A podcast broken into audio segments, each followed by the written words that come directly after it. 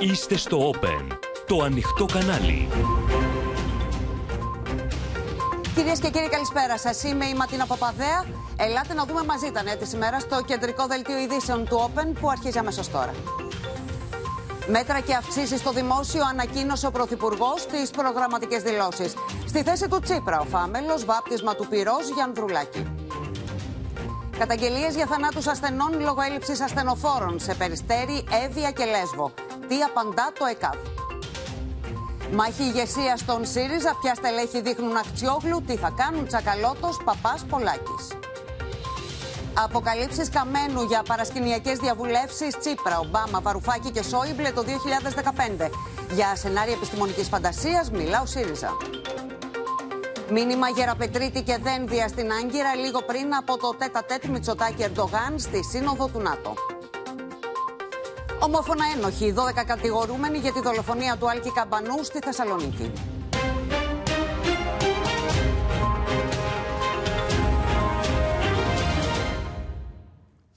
Μέτρα για την ακρίβεια και οριζόντιες αυξήσεις στους μισθούς του Δημοσίου ανακοίνωσε κυρίες και κύριοι πριν από λίγο ο Πρωθυπουργός, μιλώντας στη Βουλή στην πρεμιέρα των προγραμματικών δηλώσεων της κυβέρνησης. Ταυτόχρονα, ο Κυριάκος Μητσοτάκης έστειλε μήνυμα για την πάταξη της φοροδιαφυγής, τονίζοντας ότι θα εντοπιστούν όλοι όσοι φοροδιαφεύγουν.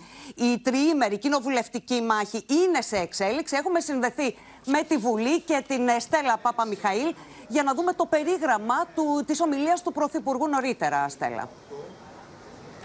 Καλησπέρα, Ματίνα. Ημέρα πολιτικών αρχηγών η σημερινή για τη Βουλή, στην έναρξη των προγραμματικών δηλώσεων της κυβέρνησης. Σε λίγα λεπτά αναμένεται να ολοκληρώσει την πρώτη του παρέμβαση ο Πρωθυπουργός στην ανάγνωση των προγραμματικών δηλώσεων και το λόγο θα πάρει ακολούθως ο κύριος Σογράτης Φάμελος με την ιδιότητά του ως πρόεδρος της κοινοβουλευτικής ομάδας του ΣΥΡΙΖΑ. Δεν είναι ο Αλέξης Τσίπρας σήμερα εδώ στη Βουλή στην Ολομέλεια και αυτό είναι είδηση. Δεν κάθεται μπροστά στα μπροστινά έδρανα όπως είχαμε συνηθίσει τα πολλά τελευταία χρόνια. Το ρόλο αυτό θα αναλάβει ο κύριος Φάμελος σήμερα. Και ακολούθως θα ακούσουμε για πρώτη φορά και τον Νίκο Ανδρουλάκη από το βήμα της Βουλής. Εκεί θα δοθεί και μία μάχη στο χώρο της κέντρου αριστεράς για το ποιος μπορεί να κάνει πιο αποτελεσματική αντιπολίτευση ανάμεσα σε αυτά τα δύο κόμματα. Τώρα, όπως είπες και εσύ, ο Πρωθυπουργός ξεκίνησε σήμερα την ομιλία του, ήταν πάρα πολύ ενωτικός. Είπε ότι ε, θα είναι Πρωθυπουργός όλων των Ελλήνων και όλων των Ελληνίδων και πως δεν έχει δικαίωμα να διαψεύσει τις προσδοκίες του ελληνικού λαού που του έδωσε ένα τόσο καλό εκλογικό αποτέλεσμα στις τελευταίες εκλογές. Έτσι ξεκίνησε την, ε, τις προγραμματικές δηλώσεις και ακολούθως αναφέρθηκε και στα μέτρα στήριξης για τους πολίτες. Κάποια από τα βασικά μέτρα τα οποία ανακοίνωσε και προανήγγειλε ο Πρωθυπουργός είναι η συνέχιση του Market Pass για τους επόμενους μήνες, η καθιέρωση του Youth Pass για τους νέους, ε, για τα ταξίδια τους και για τις πολιτιστικές δράσεις. Ήταν κάτι που σύμφωνα με τις πληροφορίες θα άρχιζε να ισχύει από τον Γενάριο του 2024, ωστόσο ο Πρωθυπουργός είπε ότι η πρώτη δόση θα δοθεί ήδη από το Σεπτέμβρη, σε δύο μήνες δηλαδή, για τους νέους. Επίσης, προανήγγειλε αύξηση στο μισθολόγιο των δημοσίων υπαλλήλων από 1η Πρώτου του 2024, αύξηση του οικογενειακού επιδόματος για τους δημόσιους υπαλλήλους και πρόσθετη μείωση φόρου κατά 1000 ευρώ στις οικογένειες με παιδιά. Και πολλά άλλα μέτρα τα οποία ήδη τα είχαμε ακούσει, τα, επανα, τα επιβεβαίωσε στην ουσία. Επί της ουσίας, ο Πρωθυπουργός για μια ώρα ανέπτυξε όλες τις βασικές προτεραιότητες που θα έχει η κυβέρνηση σε αυτή την τετραετία. Αναφέρθηκε δε και στο θέμα της σταγματική αναθεώρησης και εκεί θα σας έλεγα ότι έριξε το γάντι στον Νίκο Ανδρουλάκη, καλώντας τον να μπορέσουν να συγκεντρωθούν οι 180 βουλευτές για την αναθεώρηση του άρθρου 16, έτσι ώστε η επόμενη Βουλή να μπορεί να προχωρήσει σε, αυτό το πολύ, σε αυτή την πολύ σημαντική πρωτοβουλία κατά την κυβέρνηση. Σήμερα επίσης, Ματίνα, και κλείνω με αυτό, θα ακούσουμε και τους μικρούς, τα μικρά κόμματα και θα είναι και οι πρώτες εξετάσεις, θα σας έλεγα, κοινοβουλευτικής επάρκειας και κοινοβουλευτικής ευπρέπειας για τους υπόλοιπους πολιτικούς αρχηγούς. Έχει και πρωτιέ η σημερινή διαδικασία. Μάλιστα, Στέλλα Παπαμιχαήλ, σε ευχαριστούμε πολύ.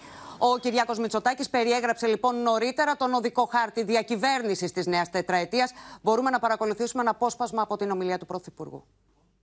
Οφείλουμε να είμαστε κυβέρνηση όλων των Ελληνίδων και όλων των Ελλήνων. Και με τη σκληρή μας δουλειά, αλλά κυρίως με τα αποτελέσματα της πολιτικής μας, να συνεχίζουμε να οικοδομούμε στέρεες σχέσεις εμπιστοσύνης, με ένα όλο ένα και μεγαλύτερο τμήμα της ελληνικής κοινωνίας.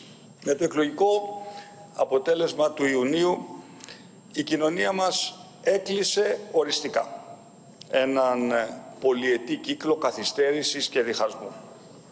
Ψέματος, άρνησης και τοξικότητας με την τετραετία 2019-2023 να γίνεται η γέφυρα προς μια νέα εποχή. Εύχομαι ειλικρινά, γιατί εμείς που είμαστε παλαιότεροι σε αυτή την αίθουσα, θυμόμαστε τη συζήτηση για το άρθρο 16, θυμόμαστε την επαναχώρηση του ΠΑΣΟΚ και προσωπικά του Γιώργου Παπανδρέου, όταν είχαμε ευκαιρία να αλλάξουμε το άρθρο 16. Εύχομαι πραγματικά, κύριε Ανδουλάκη, να μην ξανακάνετε το ίδιο λάθος αυτή τη φορά και μαζί να πάμε να βρούμε τους 180 βουλευτές και να σταματήσει επιτέλους αυτή η ελληνική ιδιαιτερότητα του κρατικού μονοπωλίου στην ανώτατη εκπαίδευση. Συνεχίζεται και για τους επόμενους μήνες το Market Pass που καλύπτει το 10% των βασικών εξόδων των περισσότερων οικοκυριών.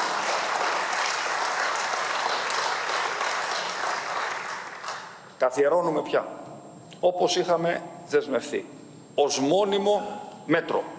Το Youth Pass των 150 ευρώ σε κάθε νέο 18-19 ετών για ταξίδια και πολιτικές δράσεις θα καταβληθεί για πρώτη φορά το Σεπτέμβριο.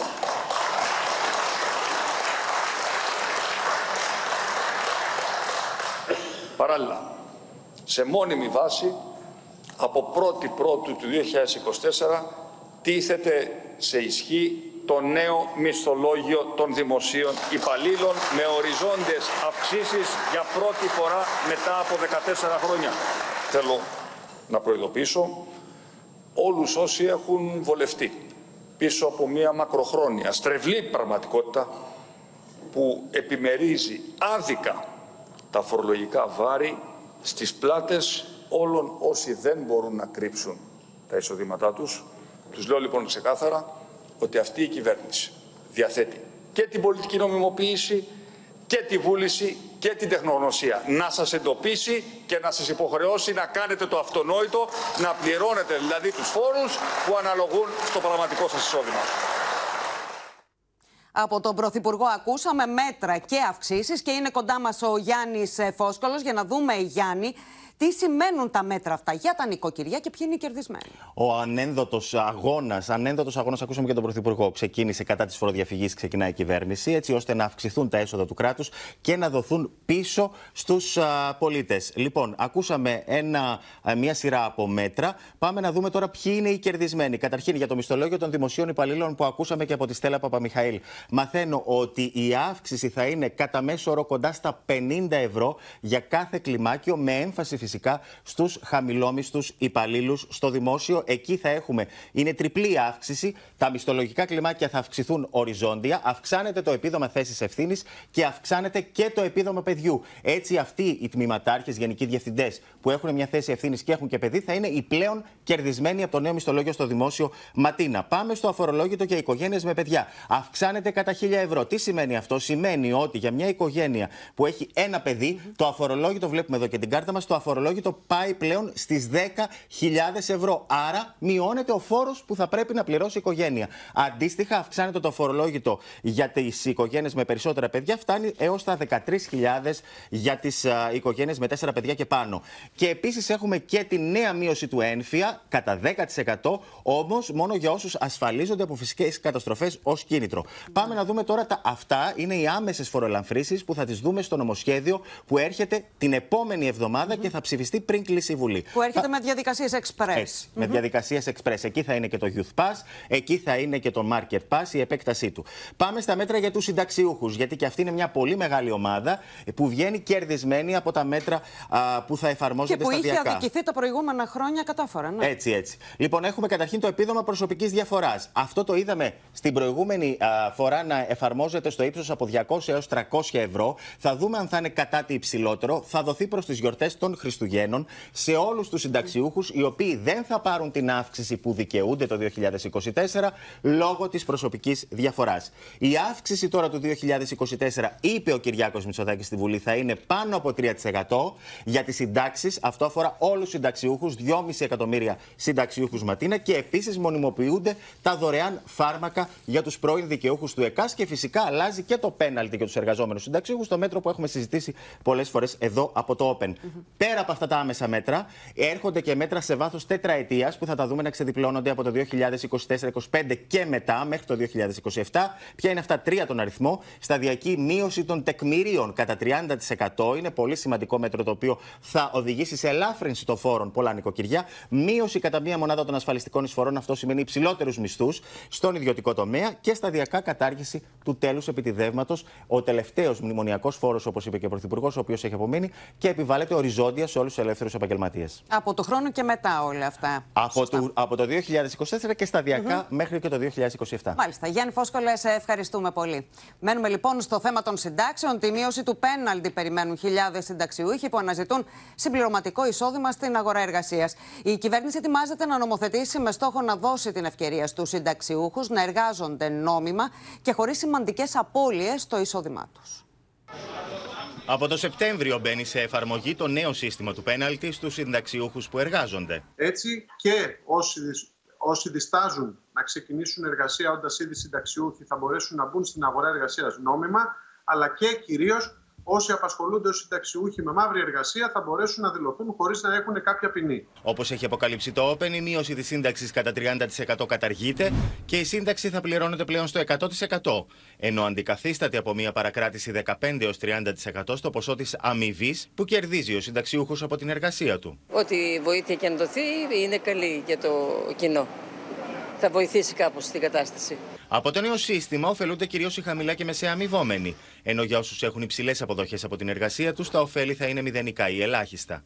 Η νέα παρακράτηση θα επιβάλλεται στο εισόδημα από την εργασία πριν αυτό αθρηστεί με τη σύνταξη και όποιο άλλο τυχόν εισόδημα έχει ο συνταξιούχος, ώστε να φορολογηθεί στο πλαίσιο της φορολογίας εισοδήματος φυσικών προσώπων. Αυτό είναι τίποτα. Σταγόνα στον ωκεανό. Εντάξει, άντε, θα πάρεις λίγο. Τι είναι; Όταν έχεις οικογένεια, δεν γίνεται με αυτό. Για παράδειγμα, συνταξιούχος με σύνταξη 1000 ευρώ που δουλεύει ένα μήνα και βγάζει 500 ευρώ. Με το σημερινό σύστημα χάνει 300 ευρώ, δηλαδή το 30% της σύνταξης. Με το νέο σύστημα χάνει 75 έως 150 ευρώ από το εισόδημα της εργασίας του, συνολικά κερδίζει τουλάχιστον 150 ευρώ το μήνα. Δεν βγαίνουμε με τις συντάξεις που παίρνουμε. Όταν παίρνεις 4-35 σύνταξη και πληρώνεις ενοικιό, πώς θα ζήσεις; Περιμένουμε τα καινούρια την εξαγγελία της κυβέρνησης. Η αλλαγή στο πέναλτι θα εφαρμοστεί από την ψήφιση του νόμου και μετά, τόσο για τους συνταξιούχους που θα εργαστούν μετά την ψήφιση του νόμου, όσο και για τους συνταξιούχους που εργάζονται ήδη. Με τραγικό τρόπο, κυρίες και κύριοι, έρχονται στο προσκήνιο οι ελλείψεις σε οχήματα και προσωπικό του ΕΚΑΒ μετά από τέσσερις καταγγελίες για καθυστερήσεις ασθενοφόρων, στις οποίες αποδίδεται ο θάνατος δύο ανδρών σε Αθήνα και Εύβοια και μιας γυναίκας σε παραλία της Λέσβου. Στο θέμα του ΕΚΑΒ, που έχει προκαλέσει πολιτική σύγκρουση μεταξύ κυβέρνησης και ΣΥΡΙΖΑ, αναφέρθηκε και ο Πρωθυπουργός πριν από λίγη ώρα από τη Βουλή. Ήταν καρδιακό επεισόδιο, τους είπε τι ακριβώς είχε. Τη λένε δεν υπάρχουν διαθέσιμα αυτοκίνητα. Στην Αθήνα του 2023, στο μεγαλύτερο δήμο που υπάρχει αυτή τη στιγμή, να πεθαίνει ένας άνθρωπος η πεθερά του 52χρονου γιατρού καταγγέλει ότι περίμενε ένα στενοφόρο του ΕΚΑΒ πάνω από μία ώρα και τελικά τον μετέφεραν με δικό τους όχημα. Ρωτήσαν μετά από μία ώρα και 20 λεπτά Εάν χρειαζόμαστε ακόμα, δεν ξέρω τι ώρα θα το στέλνανε. Ο άνδρας έφυγε από τη ζωή λίγη ώρα αφού του έφτασε σε κοντινή ιδιωτική κλινική. Σύμφωνα με το ΕΚΑΒ, το περιστατικό διαβιβάστηκε στο πρώτο άμεσα διαθέσιμο στενοφόρο 47 λεπτά μετά την κλίση, τα ξημερώματα του Σαββάτου, ενώ έχει διαταχθεί κατεπίγουσα διοικητική έρευνα. Τους λέει, είμαι 500 μέτρα από το Αττικό το νοσοκομείο, είμαστε δίπλα σχεδόν. Μπορώ να τον πάω εκεί; Όχι, κυρία μου, γιατί εφημερεύει από τις 8 το πρωί και ύστερα. Τι γίνεται όμως όταν ένα περιστατικό φτάνει σε νοσοκομείο που δεν εφημερεύει; Καλείται ο γιατρός ε, που εφημερεύει στο αντίστοιχο τμήμα της ειδικότητας, κατεβαίνει, δίνει τις πρώτες βοήθειες και μεταφέρεται διαμέσου του ΕΚΑΒ στο εφημερεύον νοσοκομείο. Το τελευταίο 24ωρο, άλλα τρία περιστατικά έχουν προσθεθεί στη λίστα των καθυστερήσεων του ΕΚΑΒ. Στη Λέσβο, μία γυναίκα πέθανε στην παραλία Γαβαθά. Το ασθενοφόρο βρισκόταν στη βάση του στην Καλονή και χρειαζόταν σχεδόν μία ώρα για να φτάσει.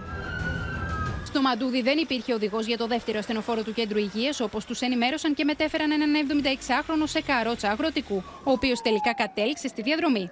Ένα είχε φύγει, είχε περιστατικό. Υπήρχε ασθενοφόρο και δεν είχε οδηγό. Με ένα σεντόνι, ο Δήμαρχος Δυρφίων Μεσαπίων μαζί με κατοίκους του Λιμιώνα στην Εύβοια προσπαθούν να μετακινήσουν έναν 75χρονο με εγκεφαλικό ώστε να το μεταφέρουν στα ψαχνά. Το ασθενοφόρο δεν μπορούσε να φτάσει. Καλέσαν το ΕΚΑΒ. Είπατε να Δεν τον μπορούσε μεταφέρουν. να μεταβεί, γιατί είχε δύο μόνο ασθενοφόρα και δήλωσε αδυναμία να μεταβεί στο περιστατικό. Στη συνέχεια προσπάθησαν με ίδια μέσα να το μεταφέρουν.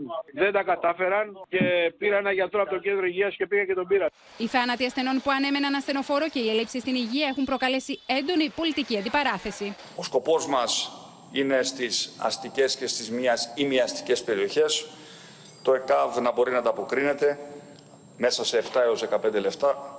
Γι' αυτό και μέσα στις επόμενες εβδομάδες συγκροτούμε ήδη μια ειδική ομάδα για τα μεγάλα αστικά κέντρα, ειδικά ξεκινώντας με την Αθήνα, από 250 δικυκλιστές για σώστες που θα προηγούνται των ασθενοφόρων παρέχοντας ταχύτερα τις πρώτες βοήθειες. Ο κύριος Μητσοτάκης και η κυβέρνηση της Νέας Δημοκρατίας οφείλουν να αναλάβουν τις ευθύνες τους. Οι πολίτες απαιτούν αξιοπρεπείς υπηρεσίες υγείας Σύμφωνα με τις καταγγελίες, τον τελευταίο μήνα μόνο έχουν χάσει τη ζωή τους 7 άνθρωποι εξαιτίας της έλλειψης ασθενοφόρων και μεγάλων καθυστερήσεων στις διακομιδές. Διαστάσεις ανοιχτού πολέμου παίρνει κόντρα ΣΥΡΙΖΑ και Πάνου Καμένου ύστερα από τη συνέντευξη του πρώην κυβερνητικού εταίρου του Αλέξη Τσίπρα με αναφορές στα γεγονότα του 2015 αλλά και στη Συμφωνία των ε, Πρεσπών. Για σενάρια επιστημονικής φαντασίας τον κατηγορεί Κουμουνδούρου. Με φωτογραφίες και απειλές απαντά ο πρώην Υπουργός. Μία μέρα πριν από το Eurogroup, όπου η πρόταση Σόιμπλε και Μέρκελ ήταν η έξοδος της Ελλάδος από την Ευρωπαϊκή Ένωση. Μία βοήθεια 80 δισεκατομμυρίων ευρώ στον προπολογισμό και παράλληλη μετατροπή της Ελλάδος σε μία φυλακή ανθρώπων, 2,5 εκατομμυρίων ανθρώπων στα νησιά. Η συμφωνία του Γιάννη Βαρουφάκη με την Άγγελα Μέρκελ και τον Βόλφκαν Σόιμπλε ήταν να βγει η χώρα από το ευρώ, είπε ο Πάνος Καμένος, μιλώντας στον Αντένα και την εκπομπή Αρένα, ο οποίος διηγήθηκε πώς και πού έμαθε για το σχέδιο, αλλά και πώς αντέδρασε ο ίδιος. Του είπα μαζί με το πρέσβη το Δευτέρη τον Καραγιάννη ότι αυτό δεν γίνεται. Και του πρότεινα να ζητήσουμε την α, συμβολή των ΗΠΑ. Πήγαμε στον 21ο όροφο το δωμάτιό του και συνεχεία σε ένα εστιατόριο που τηλεφώνησα στον Υπουργό Άμυνας των ΗΠΑ και στην α, Υφυπουργό Εξωτερικών, την κυρία Νούλαντ. Και ζήτησα να επικοινωνήσει ο Λευκός Οίκος μαζί με τον τότε Πρωθυπουργό, τον κύριο Τσίπρα, λέγοντας ότι εγώ, σαν Υπουργός Άμυνας, εξασφαλίζω αμυντική συμφωνία που θα περιλαμβάνει την επέκταση της Σούδας, το λιμάνι τη Αλεξανδρούπολης, τη στρατιωτική βάση στο Ανοβίκιο για τα ελικόπτερα του ΝΑΤΟ, τα UAV του ΝΑΤΟ στη Λάρισα και η Ελλάδα θα μετατρέπεται σε κύριο εταίρο των ΗΠΑ στη θέση της Τουρκίας στη Μεσόγειο. Μετά από αυτή την εξέλιξη, σύμφωνα πάντα με τον Πάνο Καμένο, ο πρόεδρος Ομπάμα επικοινώνησε με τον Φρασουά Ολάντ και συμφωνήθηκε η Ελλάδα να μπει σε τρίτο μνημόνιο ώστε να αποφύγει την έξοδο από την Ευρωζώνη. Αμέσως μετά ο Γιάννης Βαρουφάκης παρετείται. Ο Πάνος Καμένος εξέφρασε τη δική του άποψη και για τη Συμφωνία των Πρεσπών, εξαιτίας της οποίας ο ίδιος αποχώρησε από την κυβέρνηση και συγκρούστηκε με τον Αλέξη Τσίπρα, υποστηρίζοντας ότι οι Γερμανοί θα έδιναν ως αντάλλαγμα στον τότε Πρωθυπουργό για τη Συμφωνία το Νόμπελ Ειρήνης. Η συνθήκη των Πρεσπών ήταν μια παγίδα που θέσαν στον Τσίπρα με δώρο το Νόμπελ της Ειρήνης οι Γερμανοί Για κατασκευή σεναρίων επιστημονικής φαντασίας κατηγορεί ο ΣΥΡΙΖΑ τον Πάνο Καμένο. Εκείνο που δεν έχει το δικαίωμα να κάνει είναι να κατασκευάζει σενάρια επιστημονικής φαντασίας, να παραμορφώνει τα γεγονότα του χτες για να εξυπηρετήσει τις όποιες επιδιώξεις του σήμερα, να επικαλείται ως γεγονότα δικές του κατασκευές και τελικά να μην δείχνει στοιχειώδη σεβασμό απέναντι στην αλήθεια για την πιο δύσκολη ιστορική περίοδο της Ελλάδας, τα χρόνια της μεταπολίτευσης. Με ένα tweet απάντησε ο Πάνος Καμένος στο ΣΥΡΙΖΑ και μια φωτογραφία, προειδοποιώντας ότι υπάρχουν και βίντεο από τη συνάντηση στο ξενοδοχείο στις Βρυξέλλες. 25 εκ του 2015, Hotel The Hotel Brussels. Επειδή το γραφείο τύπου του ΣΥΡΙΖΑ έχει καταληφθεί από πρώην Πασόκ και με προκαλεί, την επόμενη φορά θα αναρτήσω και τα βίντεο και τα μηνύματα. Ή ας ρωτήσουν τον πρέσβη Λευτέρη Καραγιάννη και τον Νίκο Παπά. Κρίμα. Ευτυχώς δεν επικράτησε τότε αυτή η θέση, αλλά φανταστείτε ότι όχι απλά την είχαν συζητήσει από αυτά που είπε, αλλά είχαν φτάσει και στο πλαίσιο της συμφωνίας. Ε, όσο μιλάει ο κύριος Καμένος, ουσιαστικά αποδεικνύει την επικινδυνότητα της τότε κυβέρνησης. Όσα είπε ο Πάνος Καμένος σχολιάστηκαν και από τα υπόλοιπα κόμματα. Το γεγονός ότι ο κ. Καμένος είχε τότε κρίσιμες ευθύνες είναι μία ε, ευθύνη του τότε Πρωθυπουργού του κυρίου Τσίπρα και ακόμα και αυτή την ευθύνη του την πληρώνει τώρα με τις αποκαλύψεις αυτές. Η συγκυβέρνηση ΣΥΡΙΖΑ ΑΝΕΛ αποτέλεσε το καλύτερο παιδί για τους σχεδιασμούς των Αμερικάνων και του ΝΑΤΟ στην περιοχή. Αυτό άλλωστε αποτέλεσε και το διαβατήριο για το τρίτο μνημόνιο που το φορτώθηκε ο ελληνικός λαός. Ούτε οι θυσίες των προγόνων μας, ούτε η εθνική συνείδηση εξαγοράζονται με το οποιοδήποτε Νόμπελ ειρήνης. Σε εξέλιξη είναι κυρίες και κύριοι η συζήτηση επί των προγραμματικών δηλώσεων της κυβέρνησης στη Βουλή. Αυτή την ώρα στο βήμα είναι ο πρόεδρος της κοινοβουλευτικής ομάδας του ΣΥΡΙΖΑ, ο Κράτη Φάμελος. Μπορούμε να ακούσουμε ένα απόσπασμα. Ένας 52χρονο γιατρός στο Περιστέρι, ένας άντρα στη Βόρεια Εύβοια που μεταφέρθηκε στο κέντρο υγείας σε καρότσα. Δεύτερο περιστατικό. Μία γυναίκα που κατέληξε στην παραλία του Γαβαθά στη Λέσβο, όπως ενημερωθήκαμε πρόσφατα. Στην Κό, στη Χαλκιδική, στη Νέα Μάκρη, στη Θάσο. Όλα αυτά είναι περιστατικά τα οποία τα ζήσαμε τις τελευταίες μέρες. Πρόκειται για ένα αποτέλεσμα πολιτικής που εφαρμόστηκε τα τελευταία χρόνια. Γιατί ήταν κυβέρνηση στη Νέα Δημοκρατία. Άρα πρέπει να δούμε πραγματικά τι ήταν το λάθος και τι πρέπει να αλλάξει. Δεν μπορεί να γίνει δικαιολογία αποδεκτή όταν υπήρχαν τόσα δισεκατομμύρια διαθέσιμα για την υγεία, ιδιαίτερα λόγω της πανδημίας, και όταν η Ελλάδα είναι στις τελευταίες θέσεις της ένταξης πόρων στο Ταμείο Ανάκαμψης για την Υγεία, αν δεν κάνω λάθος, στη 17η στην Ευρώπη. Δεν υπάρχει δικαιολογία με διαθεσιμότητα πόρων, με κοινωνικό ζήτημα την πανδημία και ταυτόχρονα να ακούμε από υπουργούς της Νέας Δημοκρατίας τότε ότι είναι πεταμένα λεφτά αν γίνουν μονάδες δοτική θεραπείας. Ο κύριος Πέτσας νομίζω το είπε αυτό. Αυτά είναι τα θυμάται του ελληνικός λαός. Ήταν επιλογή της Νέας Δημοκρατίας να μην στηρίξει την υγεία. Και λόγω της πανδημίας μπορεί να, ξε... να, λίγο να καθυστέρησε αυτή η επιλογή. Όμως το πολιτικό σχέδιο είναι η υπονόμευση της δημόσιας υγείας, γιατί δεν έχει τίποτα κακό με έναν ασφαλιστικό φορέα να κάνουμε μια μαστογραφία σε μια ιδιωτική εταιρεία. Ακούσαμε ένα απόσπασμα, κυρίες και κύριοι, από την ομιλία του Προέδρου της κοινοβουλευτικής ομάδας ε, του ΣΥΡΙΖΑ, του Σοκράτη Φάμελου. Μένουμε λοιπόν στο θέμα του ΣΥΡΙΖΑ, γιατί τα σενάρια και οι συζητήσεις για τα πρόσωπα που θα διεκδικήσουν την Προεδρία οργιάζουν στο παρασκήνιο, χωρίς ωστόσο να υπάρχει έω τώρα ούτε μία επισήμως κατατεθήσα υποψηφιότητα. Την ίδια ώρα, δημόσιες είναι οι συζητήσεις, αλλά και οι εχμές για την πολιτική κατεύθυνση που θα πρέπει να ακολουθήσει ο ΣΥΡΙΖΑ την επόμενη μέρα. Προς το κέντρο ή την αριστερά θα στρίψει το τιμόνι η νέα ηγεσία του ΣΥΡΙΖΑ. Πάνω σε αυτό το δίλημα, τάσεις και στελέχη του Κουμουνδούρου σπαταλούν ώρες συζήτησης. Ενώ ακόμη κανείς δεν έχει θέσει επισήμως υποψηφιότητα. Ο καθένας και καθεμιά θέλει να σκεφτεί πώς ε, βλέπει ε, τον εαυτό του την, ε, την επόμενη μέρα και αν μπορεί ε, να φέρει σε πέρα σε ένα τέτοιο ρόλο. Ε, το θεωρώ λογικό. Όπως επίσης θεωρώ λογικό τις επόμενες μέρες να ανακοινωθούν πολλές υποψηφιότητες. Περέσοδα από ΦΠΑ η ομπρέλα, η μειοψηφούσα τάση που θέλει το ΣΥΡΙΖΑ σε αριστερή τροχιά, μετεωρίζεται μεταξύ της Έφη Αξιόγλου και του Ευκλήδη Τσακαλώτου. Θα είναι η πρώτη προτίμησή μου. Ο κύριος Τσακαλώτος. Ναι. Αν κατέβει. Αν κατέβει. Τώρα, το αν, αν θα κατέβει, κατέβει ή όχι, αν, ε, αν ε, θα κατέβει ή όχι, είναι Τελείως δικό του θέμα. Σε δύο-τρεις μέρες θα ξέρουμε. Στην εσωτερική συζήτηση, Νίκος Βούτσης και Δημήτρης Παπαδημούλης φάνηκε να κλείνουν υπέρ της Εύης Αχτσιόγλου, εκτιμώντας ότι αν κατέβει πέρα από την επάρκεια και την πολιτική ατζέντα, μπορεί να λειτουργήσει ενωτικά, αποσπώντα διατασική υποστήριξη. Έκανα αναφορά ενδεικτικά στην Εύη Αχτσιόγλου, στον Αλέξη Χαρίτσι και στον Άσο Ηλιόπουλο. Αλλά έχουμε και άλλα πολλά νέα και αξιόλογα στελέχη. Σε λιγότερο από ένα χρόνο θα γίνουν οι ευρωεκλογές. Πρέπει να κάνουμε τις αναγκαίες αλλαγές και να αντλήσουμε τα διδάγματα από το κακό εκλογικό αποτέλεσμα. Η κυρία Αχτσιόγλου θεωρείται από πολλούς σχεδόν βέβαιο πως θα διεκδικήσει την Προεδρία. Ενώ ο Ευκλήδης Τσακαλώτος, τον οποίο αναμένει η Ομπρέλα, δεν έχει λάβει ακόμα τις τελικές αποφάσεις του. Θα έχουμε υποψηφίους, θα έχουμε. Πόσους; Με δημοκρατική συντεταγμένη συλλογική. Πόσους θεωρείτε, Α, θα είναι πάνω από δύο. Θα είναι πάνω από δύο. Θέλω να ελπίζω ότι θα είναι πάνω από δύο. Στην απέναντι όχθη από την κίνηση μελών, Νίκος Παπάς, Ρένα Δούρου και Παύλος Πολάκης κρατούν και οι τρεις επίσης κλειστά τα χαρτιά τους για το αν θα είναι υποψήφιοι την ώρα που η πολιτική κατεύθυνση την επόμενη μέρα έχει πέσει και αυτή στο τραπέζι. Ο Νίκος Ζαχαριάδης έθεσε θέμα συζήτησης για ένταξη στους ευρωσοσιαλιστές. Είμαστε από το 16, πηγαίνουμε στο SD. Οι πολιτικές μας είναι κοντά στο SD. Υπάρχουν πολλά, πολλά πολιτικά προβλήματα στην πολιτική οικογένεια της ε, αριστεράς, στην οποία ανήκουμε. Είναι μια ετερόκλητη ομάδα. Το έδαφος του ΣΥΡΙΖΑ, όπως τουλάχιστον το είχαμε προσδιορίσει στο περσινό μας ε, συνέδριο, είναι το έδαφος μιας σύγχρονης ευρωπαϊκής αριστεράς. Ο Χρήστος Πύριτζη εξαπολύει πειρά σε όσους κατά τη γνώμη του εμπόδισαν το άνοιγμα του κόμματος το 2019. Το τι θα κάνει ο Αλέξης Τσίπρας θα το απαντήσει ο ίδιος. Νέο κόμμα έπρεπε να κάνει το 19. Τα νεότερα τώρα από τη μάχη ηγεσίας των ΣΥΡΙΖΑ θα μας μεταφέρει ο Χρήστος ε, Τσιγουρής, καθώς τελειώνει Χρήστο χρόνος για τα αποκαλυπτήρια των υποψηφιωτήτων.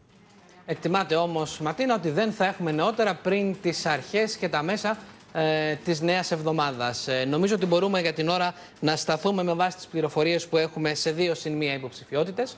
Η μία είναι αυτή πιθανές πάντα υποψηφιότητες, έτσι, καθώς αναμένεται τις ερχόμενες μέρες να κατατεθούν επισήμως. Η μία αυτή η μία από αυτές είναι της κυρίας Αχτσιόγλου. Έχει αποκτήσει δυναμική χωρίς να έχει ανακοινωθεί ή κατατεθεί. Πληροφορούμαστε ότι αρκετά στελέχη της Ομπρέλας βλέπουν θετικά, όπως είδαμε, μια τέτοια υποψηφιότητα και ότι ήδη ετοιμάζονται δηλώσεις υποστήριξης. Ε, νομίζω ότι από τη νέα γενιά στελεχών η Έφη Αχτσιόγλου και όχι ο Αλέξης Χαρίτση θα είναι τελικά υποψήφιος. Μια δεύτερη υποψηφιότητα που πάλι εδώ έχει να κάνει με την μειοψηφούσα τάση είναι αυτή του Ευκλήδη Τσακαλώτου. Έγινε εξαντλητική συζήτηση χτες έως αργά το βράδυ.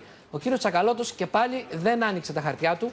Πληροφορούμαστε ότι ζήτησε λίγες ημέρες περιθώριο για το τι θελικά θα πράξει και να τους ανακοινώσει τελική του απόφαση. Εικάζουμε ότι Τρίτη ή Τετάρτη θα υπάρχει σαφέστερη εικόνα για την πλατφόρμα, για την αριστερή εσωτερική πλευρά του ΣΥΡΙΖΑ. Η υποψηφιότητα Τσακαλώτου είναι στο τραπέζι. Νομίζω ότι αν θα έχουμε αρκετές υποψηφιότητες από πρώτο σε δεύτερο γύρο, ενδεχομένως εδώ να δούμε συμμαχία στο δεύτερο γύρο με την κυρία Αξιόγλου, αν τελικά κατέβει ο κύριος Τσακαλώτος. Τώρα, κλείνοντας να πάμε στην μεγαλύτερη αλλά και πιο ετερό, και ετερόκλητη ε, πτέρυγα, είναι η κίνηση μελών, συζητώντας κανείς μαζί τους καταλαβαίνει ότι αύριο θα είναι μια κρίσιμη μέρα, αύριο το απόγευμα θα συνεδριάσουν. Διαπιστώνει όμως κανείς ότι εκείνο που τους ενδιαφέρει κυρίως είναι να δεσμεύσουν την επόμενη ηγεσία, όποια και αν θα είναι, στην πολιτική κατεύθυνση. Στο ότι το κόμμα δηλαδή δεν θα στρίψει αριστερά, αλλά θα συνεχίσει αυτό το άνοιγμα προς το κέντρο. Υπάρχουν τα ονόματα του κυρίου Πολάκη, του κυρίου Παπά και της κυρίας Σουδούρου. Νομίζω είναι, όμως είναι ότι... αυτή η συνιστόσα, γι' αυτό είναι Ακριβώς. Νομίζω όμως ότι πολλά στελέχη θα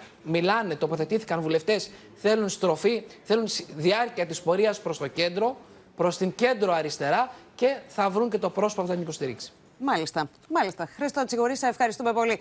Και από τον ΣΥΡΙΖΑ τώρα στο Πασόκος, αμυγός πολιτικούς, περιέγραψε ο Ανδρέας Λοβέρδος τους λόγους της παρέτησής του από το Πασόκο, ρίχνοντας τίτλους τέλους στην πολύχρονη διαδρομή του με τη Χαριλάου Τρικούπη. Το περιεχόμενο της εμπιστευτικής επιστολής του προς τον Νίκο Ανδρουλάκη παραμένει άγνωστο, με τα σενάρια για το πολιτικό μέλλον του πάντως να οριάζουν. Επτασφράγιστο μυστικό παραμένει το περιεχόμενο της εμπιστευτικής επιστολής του Ανδρέα Λοβέρδου προς τον Νίκο Ανδρουλάκη, όπου εξηγεί τους πολιτικούς λόγους που οδήγησαν το κορυφαίο στέλεχος εκτός Πασόκ. Εγώ μίλησα με χθες και μπορώ να σας πω αυτό που μου είπε. Ότι εγώ, Οδυσσέα, θα, είμαι, θα μείνω στα καθήκοντά του, του πανεπιστημιακού και στο δικηγορικό μου γραφείο. Να σας πω για την επιστολή. Μίλησα και με τον Ανδρέα και με τον πρόεδρο και μου είπε και ο πρόεδρος και ο Ανδρέας ότι αυτή την επιστολή θα την κρατήσουν ως εμπιστευτική. Δικαίωμά τους είναι και νομίζω ότι είναι έντιμο και σωστό. Οποιαδήποτε τοποθέτηση πρέπει να γίνεται και με απόλυτο σεβασμό στη διαδρομή του και στην παρουσία του και στην προσφορά του και σε όλα. Ο Ανδρέας Λοβέρδος αποχώρησε με μια επιστολή για πολιτικούς λόγους την οποία όμως ε, ο ίδιος δεν δημοσιοποίησε και ζήτησε να έχει εμπιστευτικό χαρακτήρα. Αυτό για μας σημαίνει ότι δεν μπορούμε να ασκήσουμε κριτική. Στον απόϊχο της παρέτησης Λοβέρδου, τα σενάρια για το πολιτικό του μέλλον δίνουν και παίρνουν. Μετά το πρωτοσέλιδο της εφημερίδας Εστία, που αναφέρει ότι η Πύρεο σκέφτεται να αξιοποιήσει τον πρώην βουλευτή του Πασόκ στο γαλάζιο ψηφοδέλτιο των ευρωεκλογών, ο κυβερνητικός εκπρόσωπος κλήθηκε να σχολιάσει τις φήμες. Συζητάει η Νέα Δημοκρατία με τον Ανδρέα Λοβέρδο. Δεν μας αφορά αυτή η συζήτηση, αφορά ένα άλλο κόμμα ε, και αυτή η συζήτηση δεν έχει καμία σχέση με εμάς. Αν και όλοι μιλούν για ένα προαναγγελθέν διαζύγιο Πασό και Ανδρέα Λοβέρδου, η αποχώρησή του ευνηδίασε ακόμη και τη Χαριλάου Τρικούπη, που φρόντισε πάντως να στείλει σαφές μήνυμα προς κάθε κατεύθυνση. Έχω πω ένα κίνημα το οποίο δείχνει ότι έχει το μέταλλο, την αντοχή και αν θέλετε την πολιτική ταυτότητα να μένει όρθιο και να δυναμώνει παρά τις πιέσεις. Είναι όμως σαφές ότι όσοι φεύγουν για να εξαργυρώσουν αλλού το πολιτικό τους κεφάλαιο που, το οποίο απέκτησαν μέσα από το Πασό και τις πολιτικές ναι. του, οι πόρτες είναι ερμητικά κλειστές. Δεν το περιμέναμε διότι και στην πρώτη εκλογική αναμέτρηση και στη δεύτερη εκλογική αναμέτρηση έδωσε, επαναλαμβάνω, μία μάχη η οποία ήταν ναι, παντού αλλά... στο βόρειο τομέα. Η διαφωνία για την επιρροή του Πασόκ στο χώρο του πολιτικού κέντρου είναι κατά πληροφορίες ένας από τους βασικούς λόγους που επικαλέστηκε ο Ανδρέας Λοβέρδος στην επιστολή παρέτησης, με κύκλους τη Χαριλάου Τρικούπη να επισημαίνουν ότι η τελευταία εκλογική αναμέτρηση απέδειξε ότι το Πασόκ διατηρεί ισχυρά ερίσματα στους ψηφοφόρους του μεσαίου χώρου.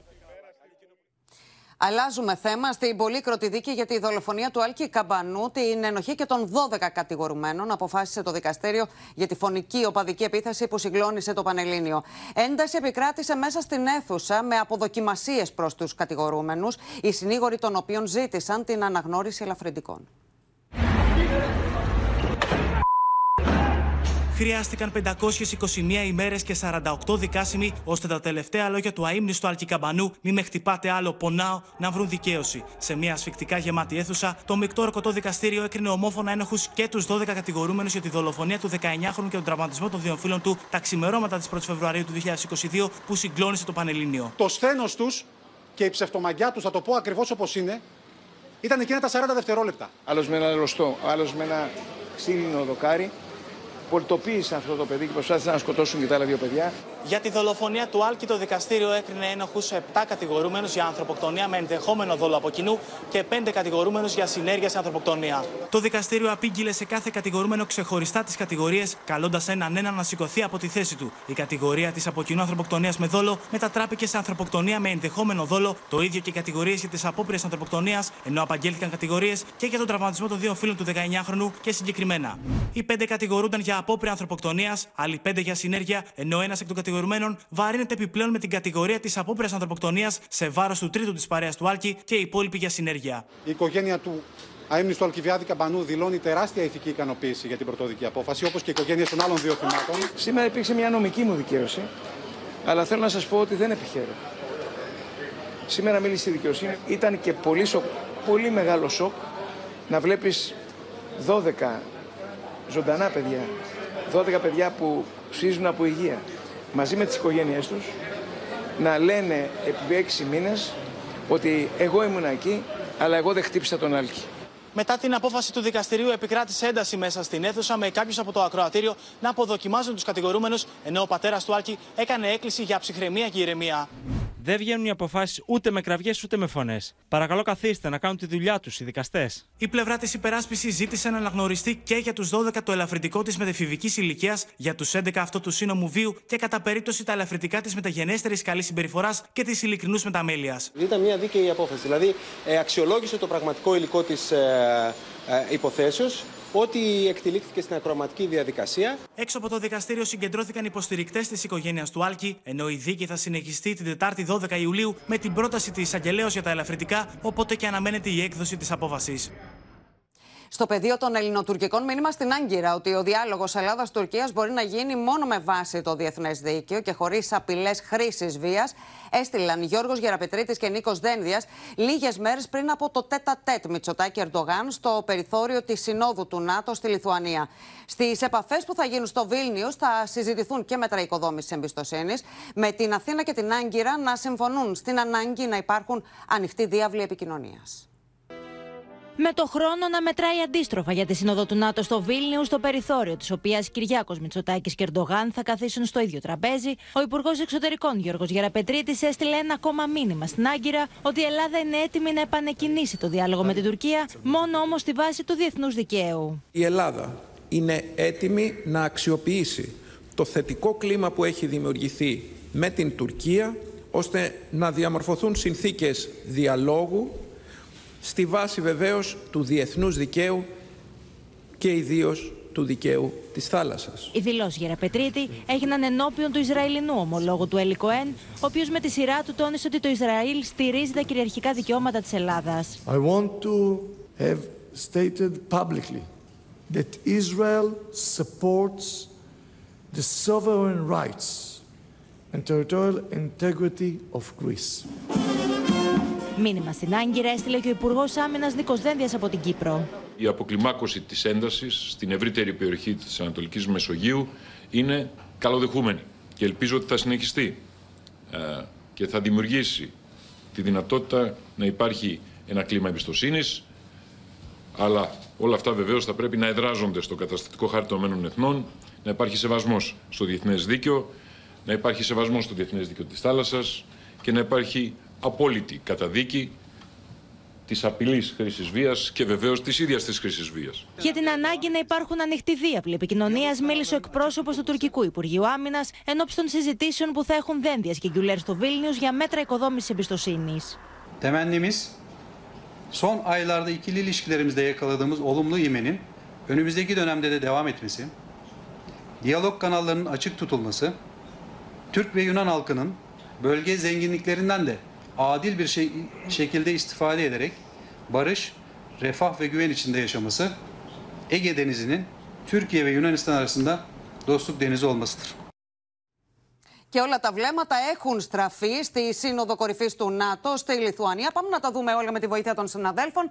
Έχουμε συνδεθεί με τη Μαρία Ζαχαράκη. Βλέπουμε και τη Μαρία Ρόνη στις Βρυξέλλες. Καλησπέρα και στις δύο. Μαρία Ζαχαράκη, να ξεκινήσουμε από εσένα. Τη θετική ατζέντα θα επιχειρήσει να εκμεταλλευτεί από όσο καταλαβαίνουμε ο Ταγί Περντογάν, ο οποίος στο Βίλνιους θα συναντηθεί με τον Κυριάκο Μητσοτάκη. Ε, ακούσαμε και πριν από λίγο τον εκπρόσωπο του Τουρκικού Υπουργείου Άμυνα. Συνεχίζει η Άγκυρα να δείχνει θετική διάθεση προς την Ελλάδα. σω σε αυτό βέβαια να συνέτεινε ματίνα και η επιχείρηση χθες ε, στο Λαύριο.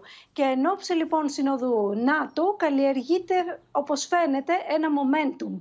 Πριν από λίγο το Υπουργείο Άμυνας λοιπόν ευχήθηκε να διατηρηθεί αυτή η θετική δυναμική που έχει αναπτυχθεί. Αν και ανέφερε βέβαια να το πούμε αυτό πάλι, ανέφερε αξιοποιώντας δίκαια τον πλούτο του Αιγαίου. Ακόμη και η διατύπωση ήταν ελαφρώς διαφορετική και πιο προσεκτική αυτή τη φορά, γιατί το Υπουργείο Άμυνας της Τουρκίας δεν έκανε λόγο για μοιρασιά, αλλά για δίκαιη αξιοποίηση του πλούτου. Ο Ερντογάν δείχνει σαφώς, εν ώψη της Συνόδου Κορυφής, ότι θέλει συμφιλίωση, αλλά σίγουρα με ανταλλάγματα. Αλλιώς θα πει το γνωστό γιοκ.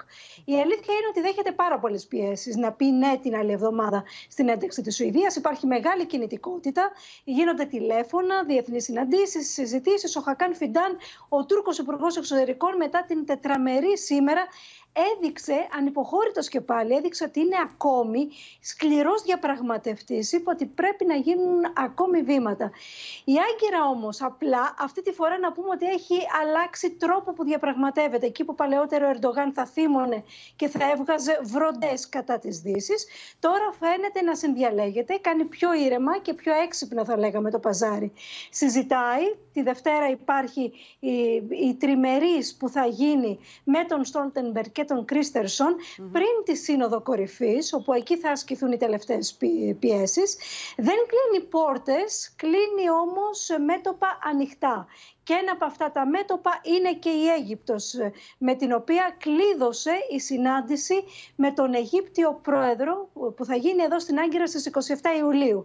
Και πρέπει να σημειώσουμε εδώ ότι δεν πάει ο Ερντογάν στην Αίγυπτο. Έρχεται ο Σίση στην Τουρκία, με ό,τι αυτό μπορεί να σημαίνει σημειολογικά. Δηλαδή, ο Ερντογάν δείχνει με την πρόσκληση να καίγεται να τα βρει με την Αίγυπτο και γι' αυτό τον προσκάλεσε και μέσα στο καλοκαίρι. Διόρισε αμέσως πρέσβης και ό,τι άλλο χρειαζόταν το έκανε για να στρώσει αυτό το χαλί της εξομάλυνσης. Μάλιστα. Χωρίς όμως να ξεχνά βέβαια όταν απευθύνεται στο εσωτερικό του ακροατήριο να ηρωποιεί τον εαυτό του και μάλιστα σήμερα ναι. ταυτίστηκε με τον Μάμεθ τον Πορθητή και πάλι ναι. γιατί τέτοιο ηγέτη θεωρεί τον εαυτό του επειδή έχει κερδίσει για 15 φορές εκλογές στην Τουρκία και θεωρεί ότι έχει αλώσει ουσιαστικά τη χώρα εδώ και 21 χρόνια. Μάλιστα. Μαρία Ζαχαράκη, σε ευχαριστούμε. Και Μαρία Ρόνι, ερχόμαστε σε σένα για να δούμε τα νεότερα από την τριμερή συνάντηση που υπήρχε στις Βρυξέλλες με αντικείμενο, με στόχο την ένταξη της Σουηδίας στο ΝΑΤΟ και την άρση του τουρκικού μπλόκου. Ναι, λοιπόν, χωρίς αποτέλεσμα, σε ναυάγιο ε, ολοκληρώθηκε τελικά αυτή η τριμερή συνάντηση για το θέμα της ένταξης της Σουηδίας ε, ε, στο ΝΑΤΟ, σε μια απέλπιδα προσπάθεια να άρει τα εμπόδια η Τουρκία. Την ε, ερχόμενη Δευτέρα, λοιπόν, πριν, μία μέρα πριν τη Σύνοδο Κορυφής του ΝΑΤΟ στο Βίλνιους, θα πραγματοποιηθεί στο Βίλνιους συνάντηση μεταξύ του Προέδρου της Τουρκίας, Ρετέπ Ταγί Περντογάν, και του Σουηδού Πρωθυπουργού Κρίστερσον. Βέβαια, ε, όλοι το λένε, το είπε και σήμερα ο Γιένς Στόλτενμπεργκ στη συνέντευξη του, που πλέον δεν υπάρχει χρόνος για να επικυρώσει πριν τη Δευτέρα η Τουρκία το πρωτόκολλο προσχώρησης της ε, Σουηδίας ε, στο ΝΑΤΟ.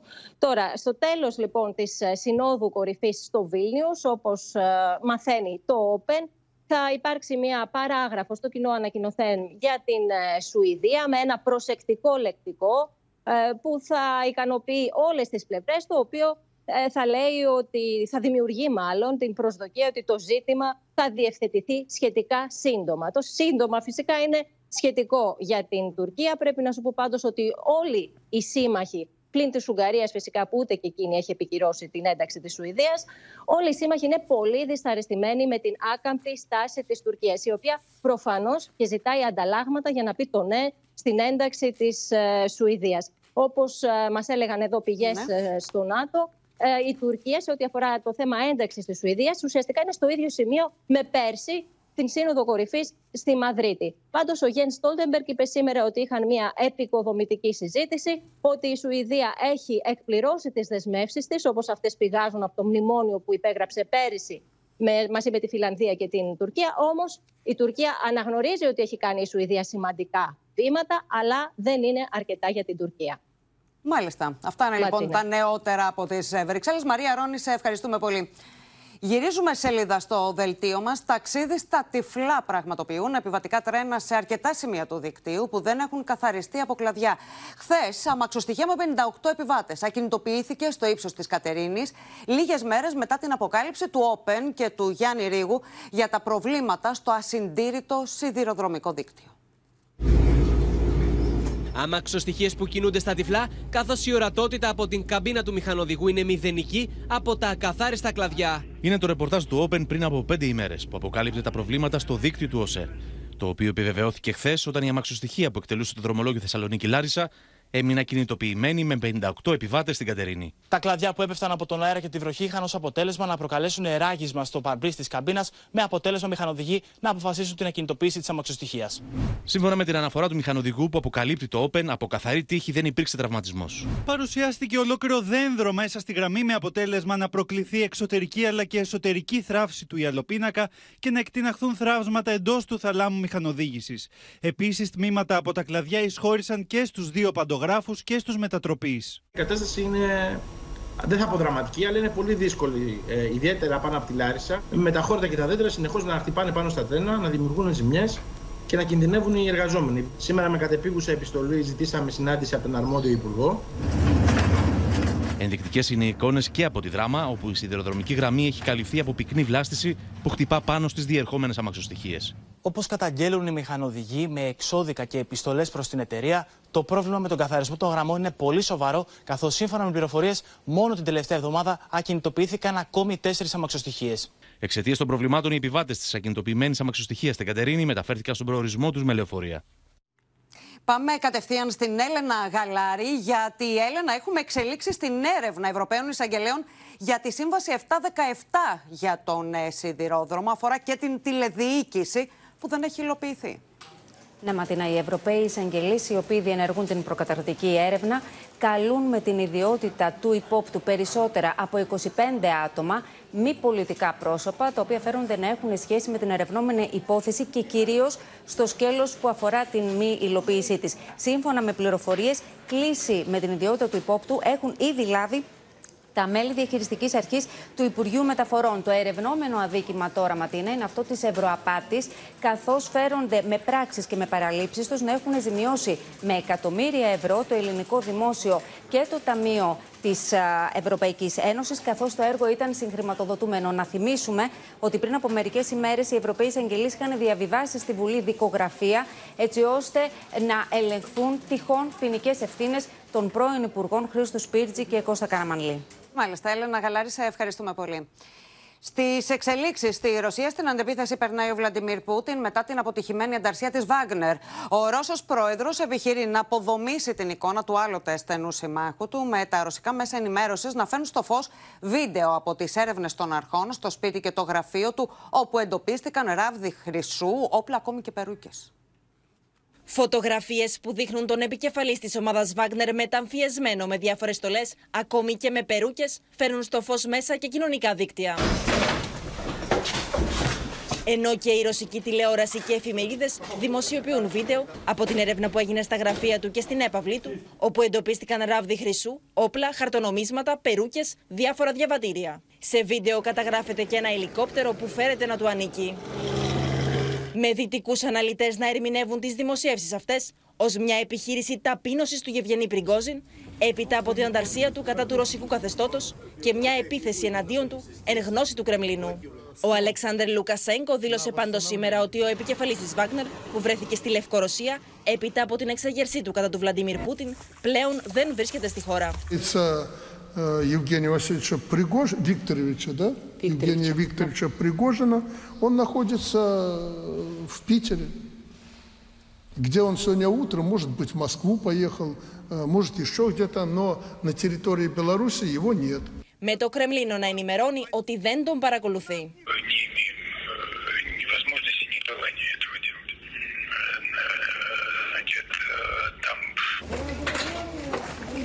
Και όλα αυτά ενώ πυραυλική επίθεση συντάραξε την πόλη Λιβύβ στα δυτικά της Ουκρανίας. Οι διασώστες ανέσυραν ανθρώπους μέσα από τα συντρίμια. Πέντε είναι οι νεκροί και δεκάδες οι τραυματίες. Με τις Ουκρανικές αρχές να προειδοποιούν με απάντηση. Πρόκειται για τη μεγαλύτερη επίθεση στην πολιτική υποδομή της Λβίβ από την έναρξη της πλήρους κλίμακας εισβολής. Ο Ουκρανός πρόεδρος αύριο αναμένεται να βρεθεί στην Τουρκία, όπου θα συναντήσει τον ομολογό του Ερντογάν. Στο Ισραήλ τώρα, χιλιάδες πολίτες βγήκαν στους δρόμους του Τελαβίβ μετά την παρέτηση του αστυνομικού διευθυντή, ο οποίος κατήγγειλε πολιτικές παρεμβάσεις στο έργο του. Φωτογράφησε, χωρίς να κατονομάσει, τον ακροδεξιό Υπουργό Εθνικής Ασφάλειας. Χιλιάδες διαδηλωτές έχουν αποκλείσει τον κεντρικό αυτοκινητόδρομο του Τελαβίβ και μεγάλους δρόμους σε όλο το Ισραήλ μετά την παρέτηση του αρχηγού της αστυνομίας Σάμι Έσετ, ο οποίος κατήγγειλε πολιτική παρέμβαση στο έργο του από την κυβέρνηση Νετανιάχου. Θα μπορούσα εύκολα να ανταποκριθώ σε αυτές τις προσδοκίες, καταφεύγοντας σε χρήση αδικαιολόγητη βίας. Αντί για τη διασφάλιση της ηρεμίας και της τάξης, μου ζητούσαν ακριβώς το αντίθετο. Μάλιστα, δεν ήταν λίγες οι φορές που ο Έσετ είχε έρθει σε αντιπαράθεση με τον ακροδεξιό Υπουργό Εθνικής Ασφαλείας του Ισραήλ, Ιταμάρ Μπενγκβίρ. He says that Prime Minister Benjamin Netanyahu's cabinet members want excessive force to be used against the anti-government demonstrators. Οι διαδηλωτές ανάβουν φωτιές και κορνάρουν παρατεταμένα σε ένδειξη διαμαρτυρίας, ενώ εκατοντάδες αστυνομικοί ανάμεσα τους και έφυποι προσπαθούν να αποθήσουν τους διαδηλωτές. Ο οδηγός αυτοκινήτου, προσπαθώντας να περάσει μέσα στο συγκεντρωμένο πλήθος, παρασύρει διαδηλωτές, τραυματίζοντάς τους. Την ίδια ώρα από την αεροπορική βάση Παλμαχήμ, ο πρωθυπουργός της χώρας Νετανιάχου έστελνε σαφές μήνυμα στους Παλαιστίνιους.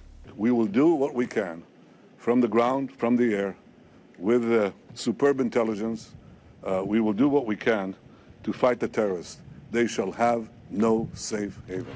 Κράτος τρομοκρατών χαρακτήρισε το Ισραήλ ο πρέσβης της Παλαιστινιακής Αρχής των ΟΗΕ, Ριάτ Μανσούρ. It's a horrific situation. It's a barbaric situation by the Israeli occupying forces. We condemn in the strongest possible terms this aggression against our people. Και όλα αυτά τη στιγμή που οι Ισραηλινές δυνάμεις βομβάρδισαν περιοχή στο νότιο Λίβανο ως απάντηση σε κρίξεις σε διαφιλονικούμενη περιοχή στα μεταξύ του σύνορα. Πρωτοβουλία για την προστασία των ελληνικών θαλασσών αναλαμβάνει η Κοσμοτέ. Βασικός στόχος της Κοσμοτέ Blue είναι η απομάκρυνση της πλαστικής ρήπανσης από το θαλάσσιο περιβάλλον, που αποτελεί πηγή ζωής και αναπόσπαστο κομμάτι της ελληνικής πραγματικότητας και κουλτούρας. Η προστασία του περιβάλλοντος αποτελεί βασική προτεραιότητα για τον όμιλο της Deutsche Telekom, στον οποίο ανήκει η Κοσμοτέ.